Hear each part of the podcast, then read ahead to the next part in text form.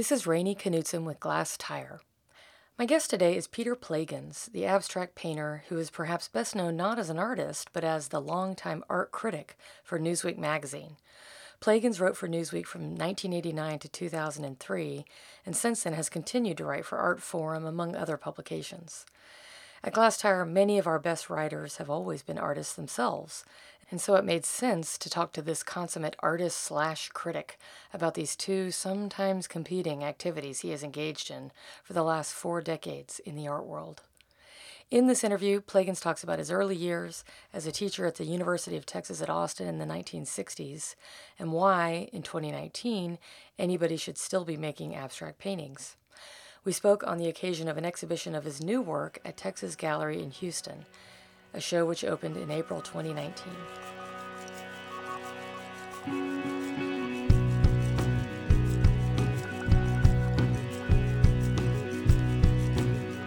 All right, so I, I have to start by picking an argument with you.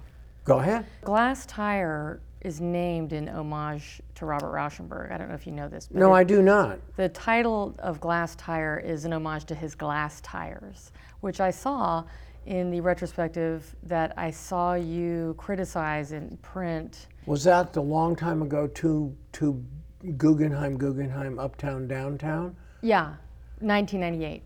Anyway, so in that same retrospective, I saw his glass tires at the Menil here in town because they did it here in Houston too. And I loved the glass tires, so I named them in honor of Rauschenberg.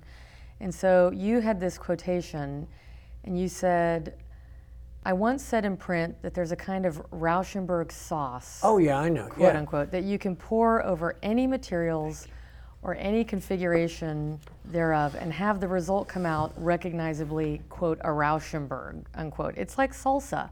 Pour it over anything, even lemon sorbet or Wheaties, and what you've got tastes like Tex Mex. and I think you were saying it that you, if you were had to be a Rauschenberg, pro Rauschenberg or pro Johns, that you would be pro Johns. I would be pro Johns. Hmm. But I'm, on the other hand, I'm pro Stones as opposed to the Beatles, whatever that means. I mean, and I, it, you know, and I was making an extreme point that there's a kind of, and it doesn't include all the works, but the kind of rubbing and the frottage and the painting with Kennedy and the astronaut and going to the moon, you know, that mix and match sort of, sort of thing. And there's also with a lot of the work like the combines, one of the things that hit me, uh, you know, a long time ago is the combine. I forget it is, but it's the one with the stuffed bird on here and the eagle and the pillow down here. The guy is an art director par excellence. You know what I mean? They're balanced. They're true, and it was sort of if you take this collagey stuff and you make it elegant and you put it around. You got a quilt. You got a thing. You got a Rauschenberg, and also partly it was directed at younger artists. Better to imitate Rauschenberg than imitate Jasper Johns.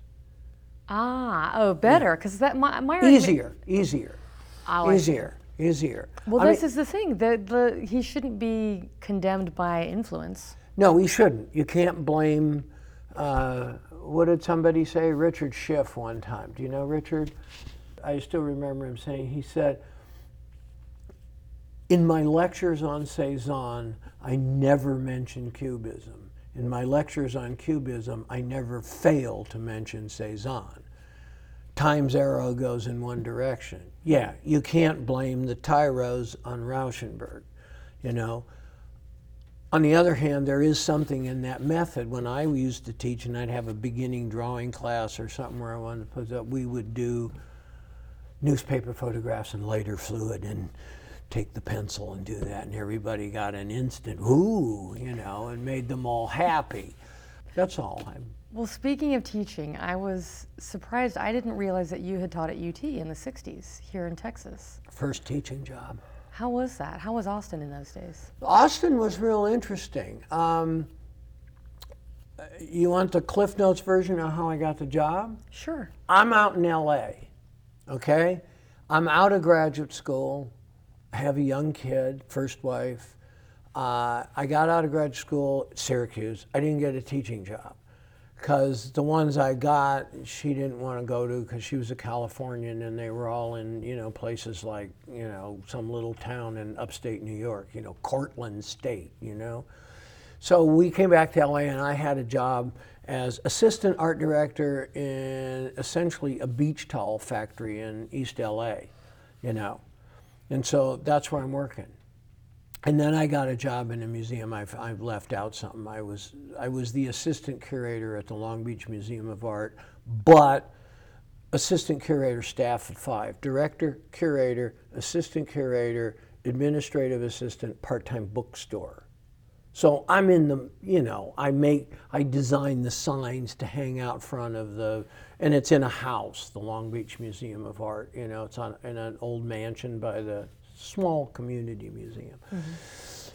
And I wanted a teaching job. And all of a sudden, I got a call from the lady at Southern Cal, where I had been an undergraduate, because the chairman of the art department at Texas, who had been at USC, said, We had some guy canned in the middle of the semester, got fired.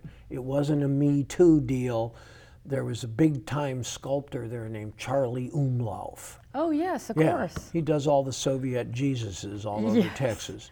Okay. Farrah Fawcett was his protege. Oh, yeah. I, uh, I subbed for a guy's class. I had Farrah Fawcett for a student for three weeks while this guy was sick. And she was in a beginning design class, and she was good. Yeah. Colored paper, very neat, you know.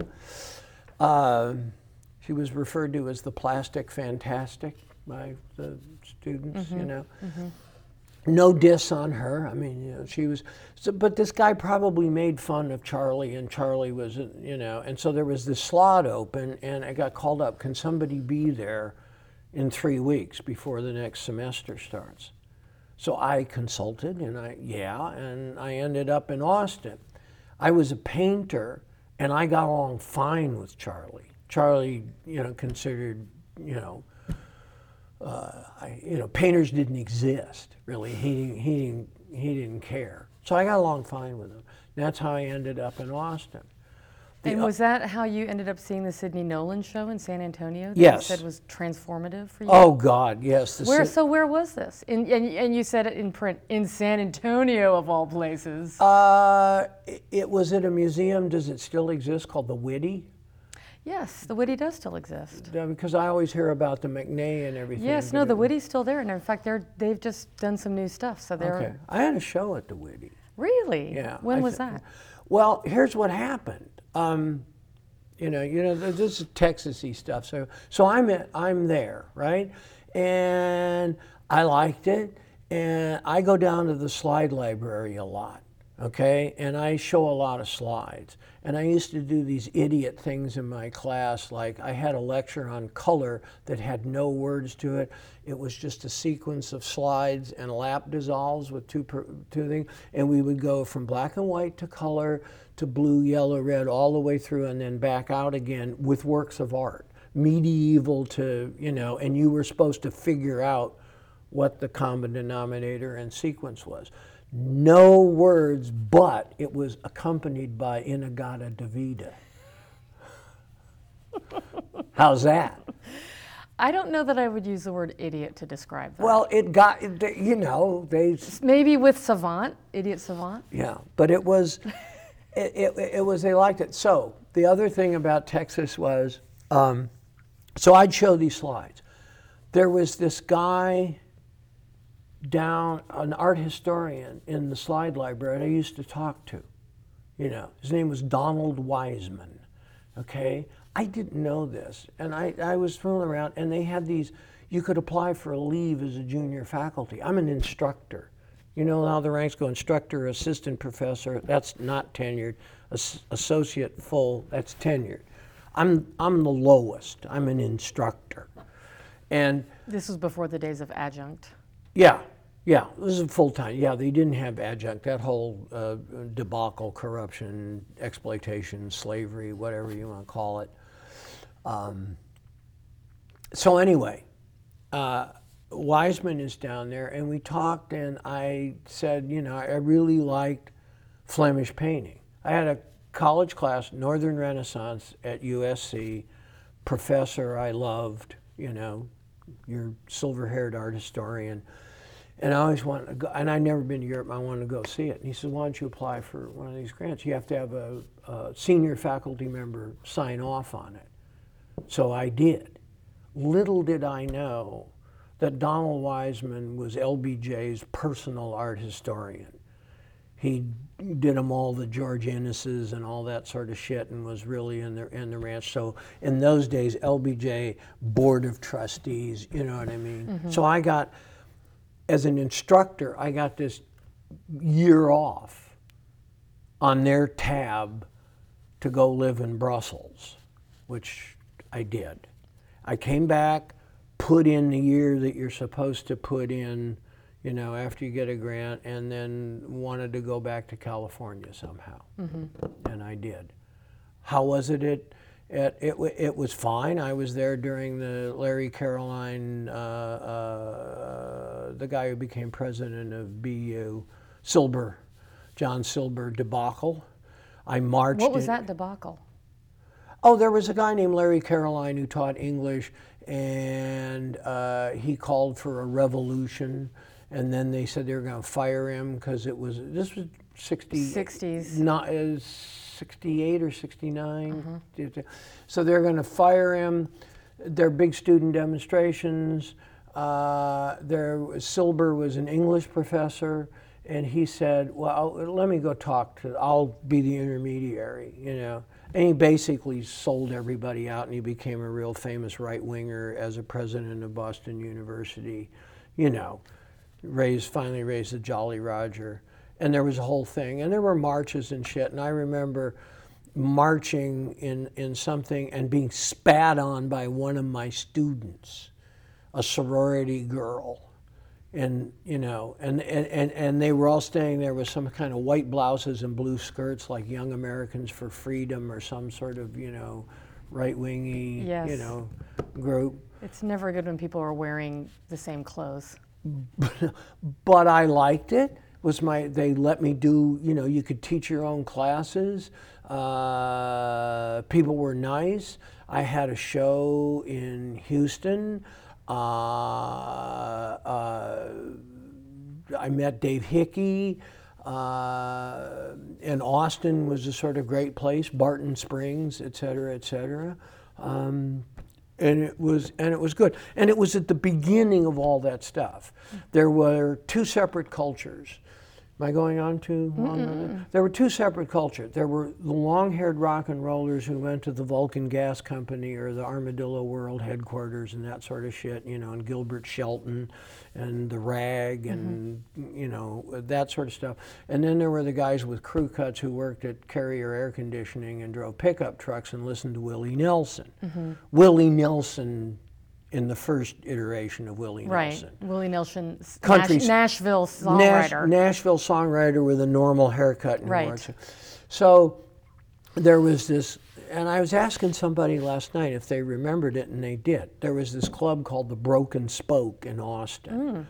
And it was still there when I was there in the mid 90s. well, and it was a place where the two cultures converged. And there was this guy named George somebody. I would give money if somebody could remember his last name. He was like the house musician, blind and deaf in one ear. And he did covers, you know, of songs. And he played like this with his good ear down to the piano. Mm-hmm. And he did a Hey Jude that was usually the closing number that went on and on and on. And it was just revelatory, kind of magic. kind of magic. Anyway, I'm going on too much, but yeah, I liked Austin.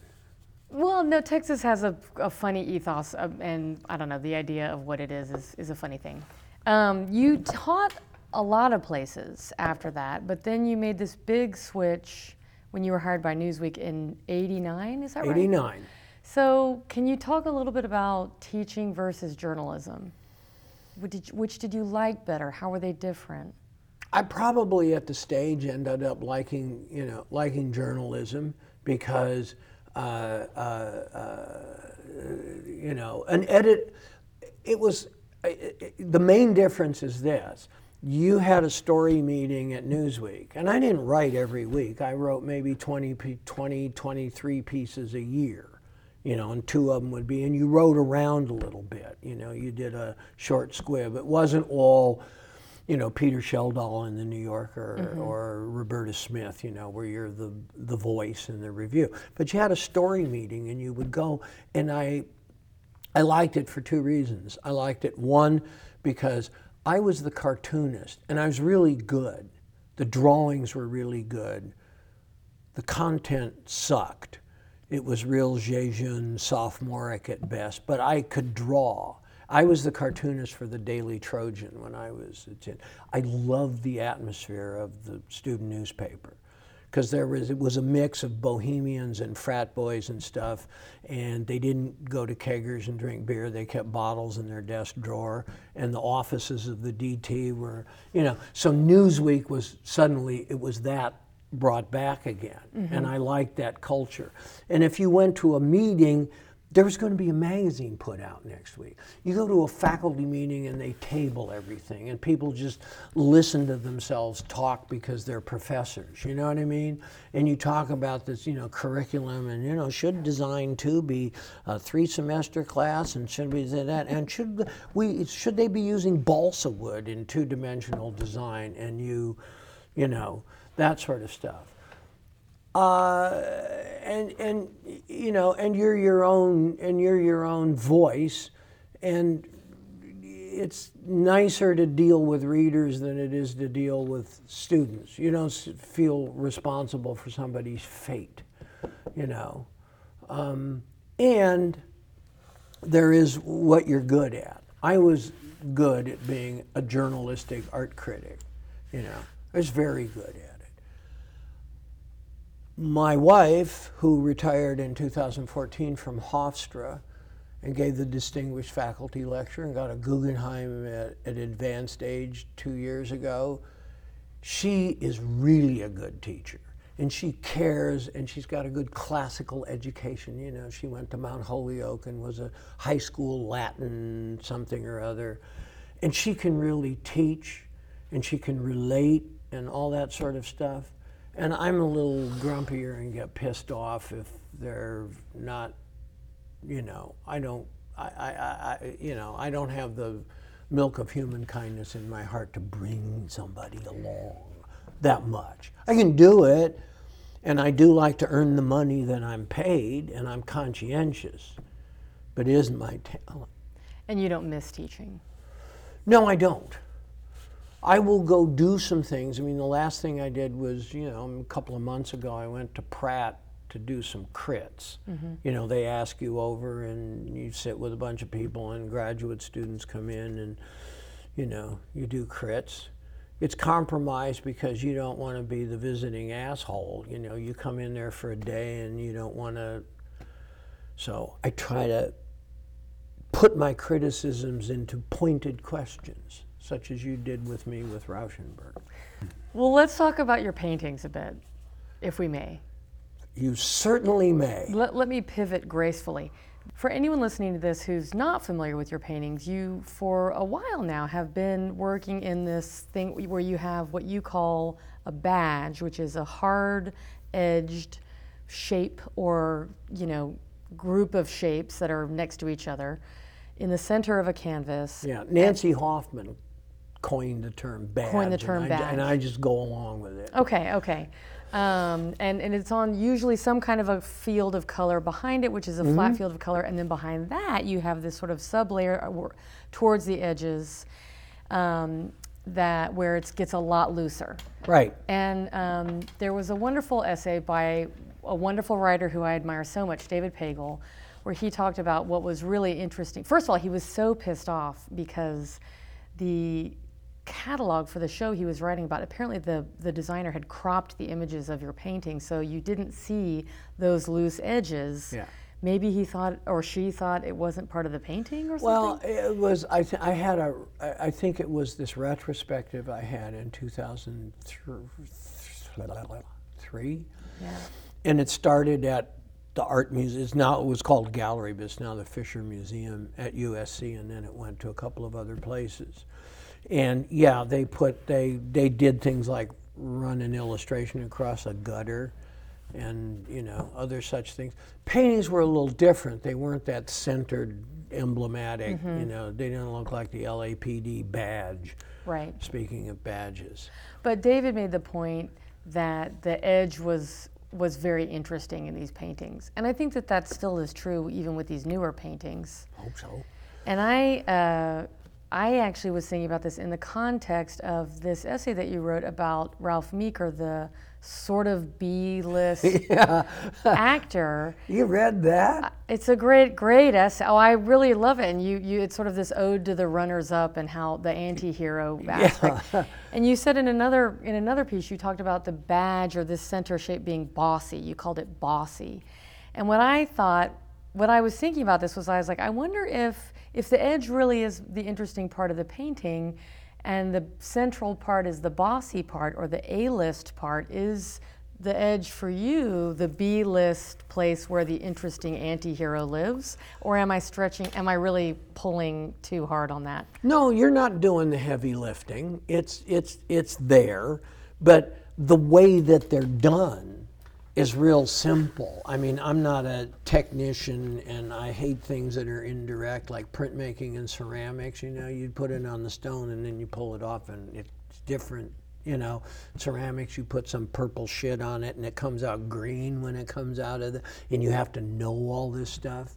Plus, you have to make it so it won't explode in the kiln like mine did because I couldn't make thin walls. It was horrible.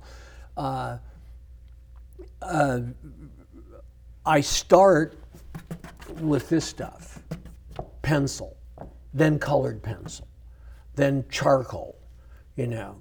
And it's all over, except I get smart and I know there's going to be something in the middle, so I don't cover it all, but it's pretty far into the thing.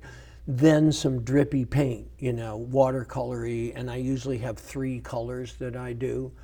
And I'll paint on two at a time so they're alike up to a certain point, right? Mm-hmm. Then get a little bit wider brush and I make, you know, wider things that gradually come in and, and they kind of cover, except they're, you know, obviously interstices that are there, okay?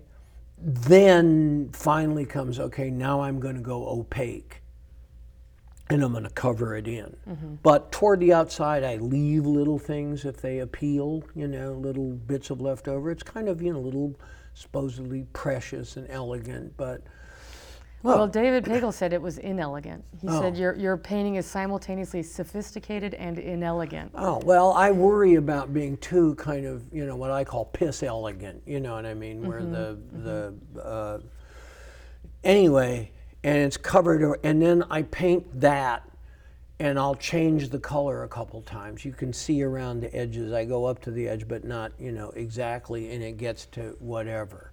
And I'm working on two at a time, and they usually end up kind of one is warm and one is cool. Mm-hmm. Like one is kind of that tan color, and the other one will be a gray blue, that background color, mm-hmm. you know. And then the last thing that goes on now, in the 70s, when I used to have a kind of a what I called an Edam cheese, you know, when you get the Yeah, red yeah. disc and, And you the- cut the yeah, slice and of so cheese it's a circle with a straight line. They were oil paint on the outside and it was acrylic on the inside, and I would mask that thing out to begin with, and so it was like about a 64th of an inch, and then I would carefully hand paint the edge to you know not go over. But now that thing goes on top. It is Mm-hmm. what it looks like. Am I correct that the flat color, the opaque color on top is unmixed acrylic?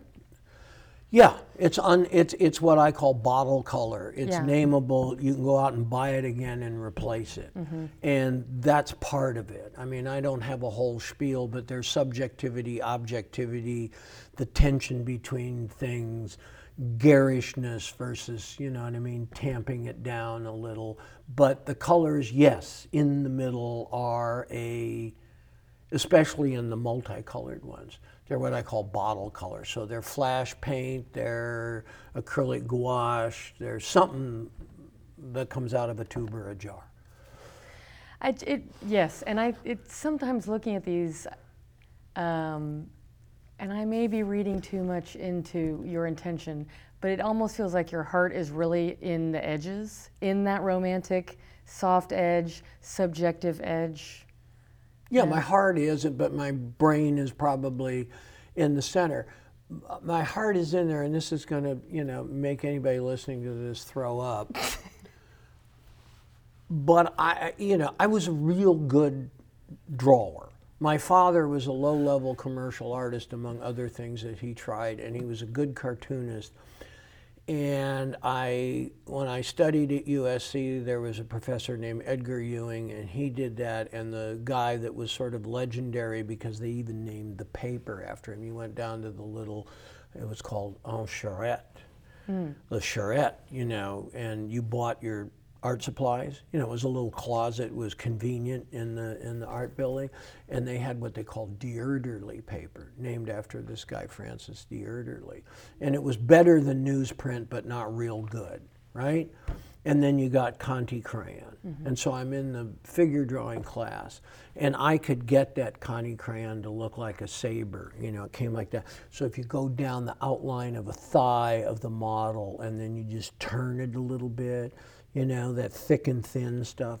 I could do that, you know, really well, please the professor, because it was like, you know. So but you don't trust it, or you don't but, but believe in it?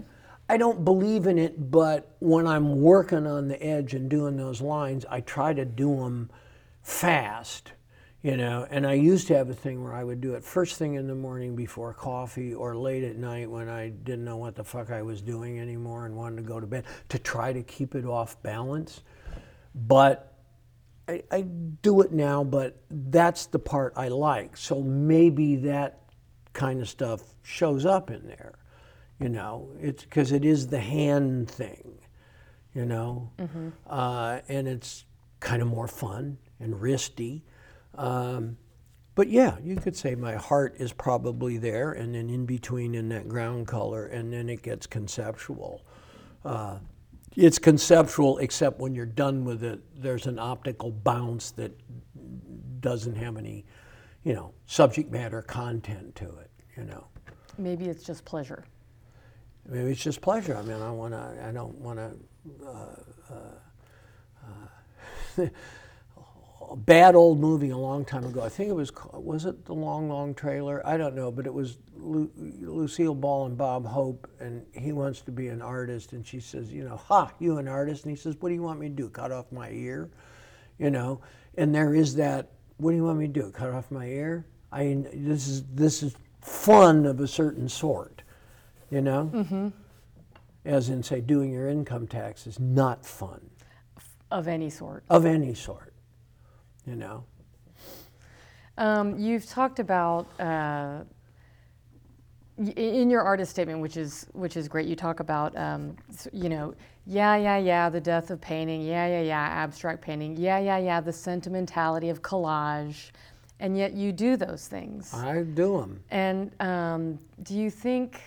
And I like how you just sort of shrug your shoulders in the scene, like, well, this is what I do, and you you you maybe blame it on your your Teutonic plotting nature, um, or on just sort of a, a, or maybe you can't help yourself, or maybe why do you do these things in, that you do?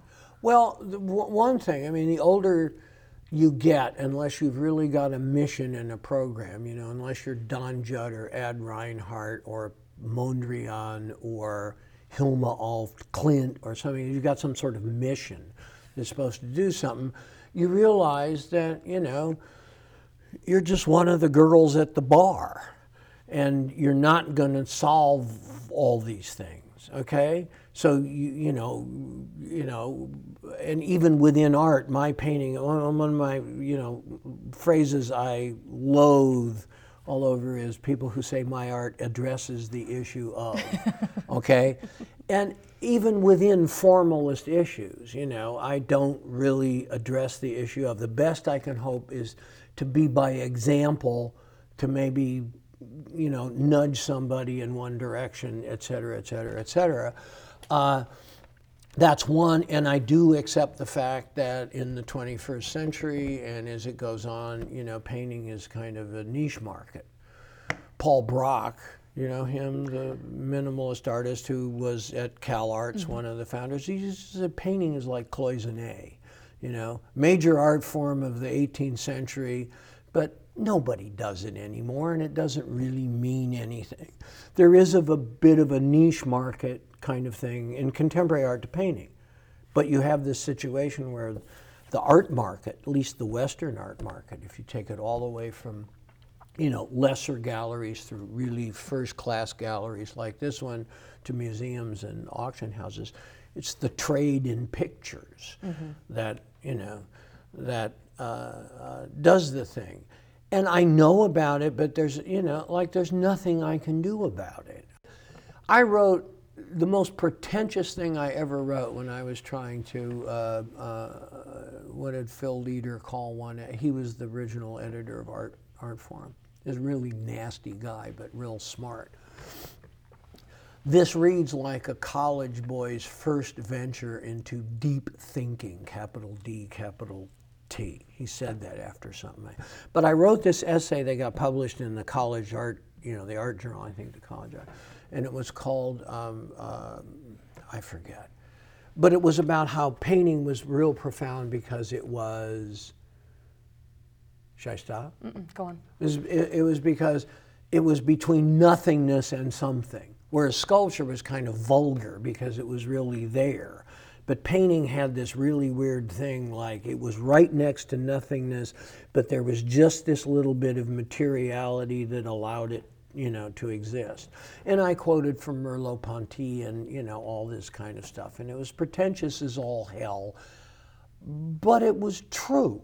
You know, it wasn't a great original idea, you know, uh, uh, but it was true. And I was also struck one time I went to a, I don't know whether you read, because I always quote it. It's not me, it's Motherwell. He gave a lecture at the Pasadena Art Museum long before the new one you mm-hmm, know. Mm-hmm. And, he, and I remember I was taken by two things. One, he showed slides of his own work, and in the slides, the paintings were just propped up on two plywood Eames chairs. Do you know what I mean? Yeah. And that's where they were. Those, you know, the curved plywood mm-hmm. and the mm-hmm. little metal legs. And I really liked that. You know, they gave it a context and so forth. I mean, I'm real young. I can't articulate that, but there was some feeling about it. And he started out by saying something like painting was defacing a piece of cloth that was nailed to boards by means of hairs tied to sticks that were dipped in colored grease. You know? And it was one of those things like, you know, if you describe sex in biomechanical terms, right? Or anything else. He just, he took all the fun mystery of it. This is what it is. This guy with you know dips his stick with his, and and there's a nice piece of clean can and he defaces it.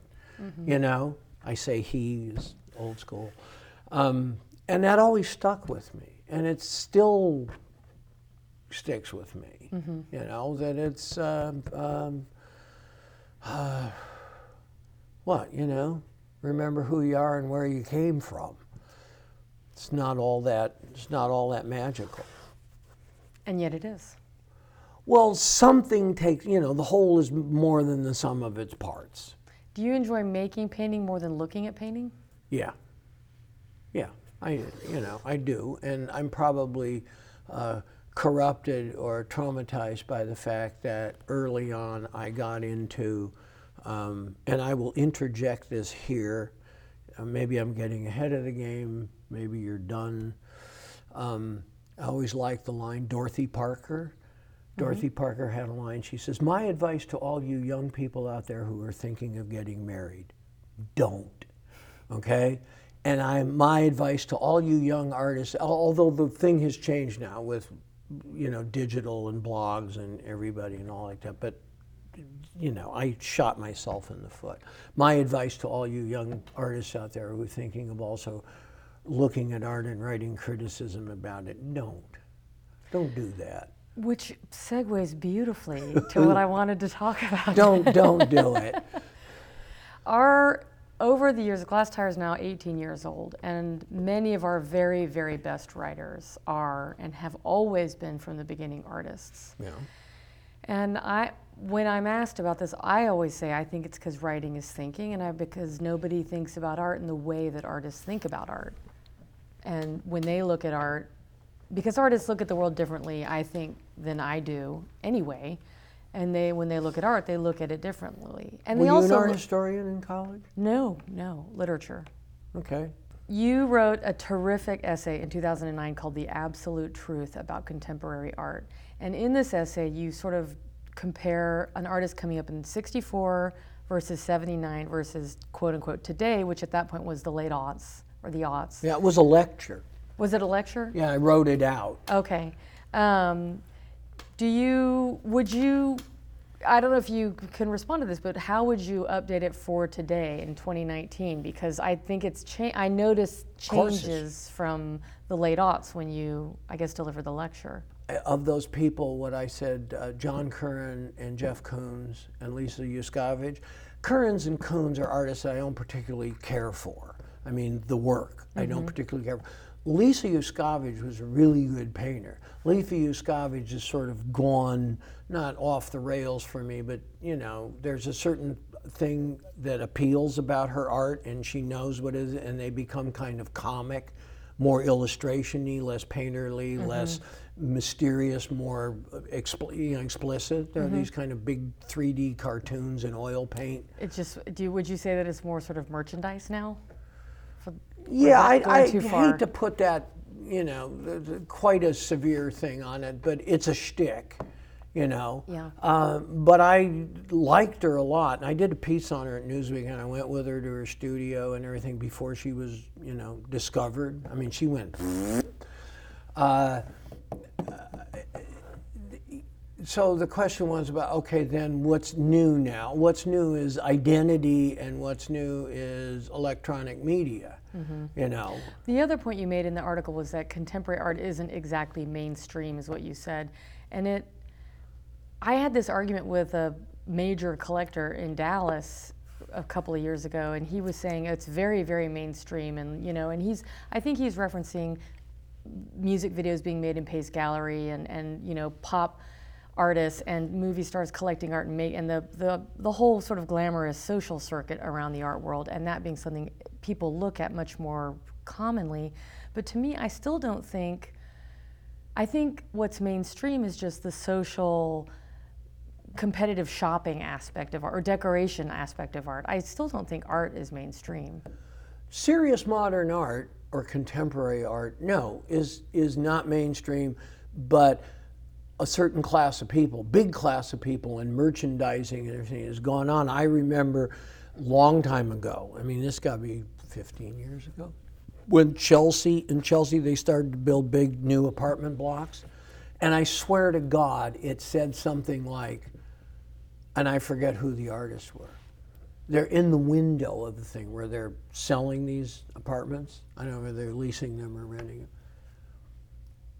Robert Longo, Cindy Sherman, uh, somebody, somebody, I'm naming artists of that level, live here. Why don't you too?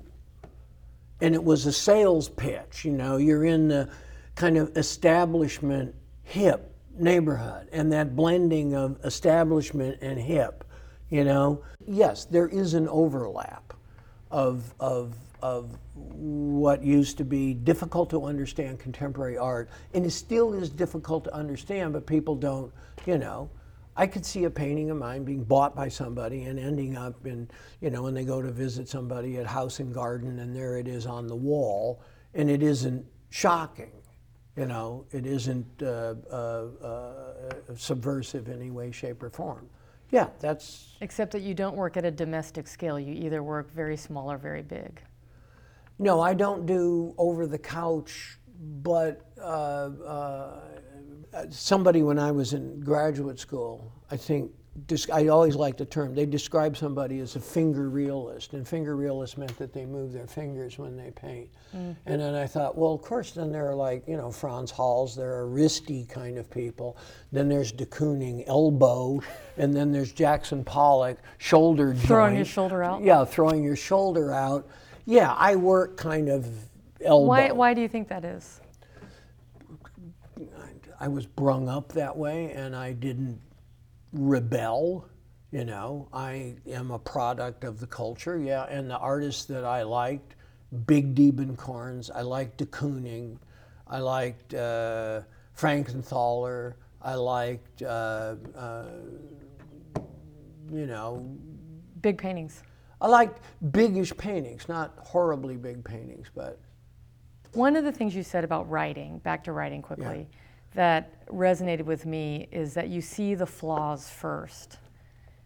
You can't approach art, and I've, I've often thought this was a failure of mine own, and, and, and so seeing you say that made me feel better about the, myself and the fact that I can't just come with an open heart to every artwork, and I immediately come as with a critical eye first yeah. and then I talk myself out of my negative first reaction. Maybe. Do you? Is it for, like that for you? Are you talking about something I'm going to go see just to go see it, like we went to the museum today, or I'm going to see something like Trisha Donnelly at Hudson Yards, and I know I'm going to write a review about it? Both. Uh, the former, not so much. The latter, kind of, yeah. And one of the reasons is is you're fighting off uh, press releases because Yes. you've got an avalanche of goo, you know, that are. I don't know if you ever see what uh, things I paste on Facebook. I have this little thing that I do every once in a while where I just an excerpt from a press release that's particularly egregious. I excise the names. I redact by just putting brackets and a blank out there, and I do that. And my illustration, you've not seen them. I'm, I got off Facebook. Okay. I, I'm So giving my- a lecture about getting off Facebook right now. Okay. Well, my my illustration is this wonderful thing of Sylvester the cat sleeping with a pillow over his head. And his feet are out, you know, and I'm taking, he's sleeping, but mine is, oh my God, you know, you just, I can't stand this. And so I always have these, and I do it every once in a while. So you're fighting off the, the press release puffery. Mm-hmm. The second thing is if it's close to what I do, and that's the hard part about you know the paradox. If I'm a painter, and especially an abstract painter, and I go look at painting, it's what I do, and on the one hand, I can be a better reviewer of it because I know what goes into it. I cook the same stuff generically myself, but on the other hand, I can be picky, you know, over overly overly picky. And you have credibility. and you get yeah you get credibility. I remember going into an, an exhibition in la one time by a young painter. He had been a student of mine. He was a very good abstract painter. He showed it nick wilder you know he, he young. Uh, he was gay died of aids at 36 or 37 and i walked in the door with billy al bengston and billy looks over and he points and he said there are seven mistakes in that painting and this painting was, you know, there's lightning bolts all over it, with that sort of thing. Okay, you can tend to do that too, you know. Uh, uh, but I like to look at it. If I hadn't, I mean, I had a wonderful old time in the MFA uh, this morning, mostly in the early modern kind of things. And if I had one painting that comes out and it's just maybe because I like him, I think George Bellows is one of the greatest painters ever. He can move it around like nobody else, and it's a picture of this woman who's the daughter of the lighthouse keeper. I don't know if you know the, mm-hmm, mm-hmm. and she's got this real wistful look. But he paints a hand down there. He just like you know, it's like no looking, you mm-hmm. know, and it's like a behind the back pass or something like he can. It's just stupefying, and it lifts my spirit to see that. And I'll tell you, the one other thing, this is not what we're doing, but I, I went up to the lady and asked her, and I was sort of, you know, getting all sentimental. This bunch of kids came through and they had tie dyed t shirts and said Art Club, BBE. And they were all, and I went up to her and I said, That's really nice, an art club. And she says, Yeah, it's an art club. It's fifth graders at you know, Beaufort Branch Elementary. That's what the BBC. And I says, well, you know, good on you. Mm-hmm. It was so nice. I mm-hmm. mean, an art club with T-shirts in an elementary school, the art club. Not the soccer club, not the model airplane club. not Well, t- y- these schools have had to pick up the slack for Texas. I mean, for the museums have had to pick up the slack for the lack of art education in public schools in Texas, but that's a whole nother conversation, which we will not get into now. Okay, good. Okay, last, last thing I have to just think, and this may be too much to chew on. I don't sleep in the nude. Oh. That's always You're a mind reader. no. That's always the you The know, last, last the question. joke question about showbiz interviews. I'm sorry. no, you're all right. You said you were talking about European thinkers who didn't write. This was again from that same um, the final word about contemporary art essay, and you said that that early 1964 artists would read European thinkers who didn't write directly about art, but instead said profound things that could be applied to making art. Do you think that it, thinking about art is different than thinking about other things? I don't. do- What do you think? Not entirely no. And I think if if people allowed themselves, people who write about art, critics and teachers and so forth, if they recognized, and I'm probably going against you know uh, uh, stuff that would benefit me and artists better, you know, they realized that, that, that like you know certain forms of common sense and reasoning, et cetera, et cetera, applied across the board, you know, and you just did that, you'd, you'd be a lot better off. The mystification of art is, you know, a lot of things. I would like people, my art to be mystified up the gazoo by people like that. But it's generally speaking, uh, it's not all that the the accomplishment and the sophistication of the thinking is good, but it's not all that different. I'm not big on the mysteriousness of of of art thinking. You know, I mean, I'll go with Betty Edwards. You know, left hand drawing with the right side of the brain and all that sort of stuff. You know that. But no, I don't. Uh, uh, uh, and I'm not a spiritualist, so it kind of stops there. But do you think it's that art is a special avocation? Yeah, it's an avocation. I don't like calling, you know, it's a calling. But is it a special avocation? What do you mean by special? More special than something more practical? Applied math. I don't know. How's that for an answer? I don't know. I haven't thunk about it that a whole lot, you know.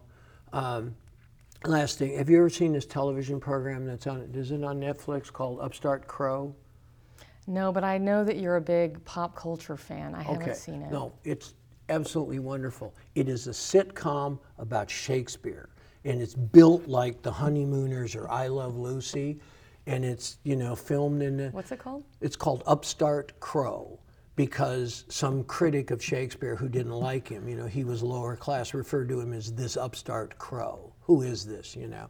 And so in the thing, he's always taking some simple thing, and it's anachronistic. You know, the teenage daughter, oh, you want to, you like the boy next door, and she says, well, duh. You know, it's things like that that make it funny. But his wife, he says something real fancy about going and getting provisions and so forth, and we must goeth forth to satisfy the stomach that comes through the mouth. And she says, Why can't you just say we have to buy some meat? And he says, Because it's what I do. Okay? That's the only you know I can give you. It's it's the thing about pay. It's because what it's what I do. Why isn't it more practical or commonsensical? You know, it's what I do. But 93.6% um, conditioning and some little spark of whatever it is, you know, that makes you what you are.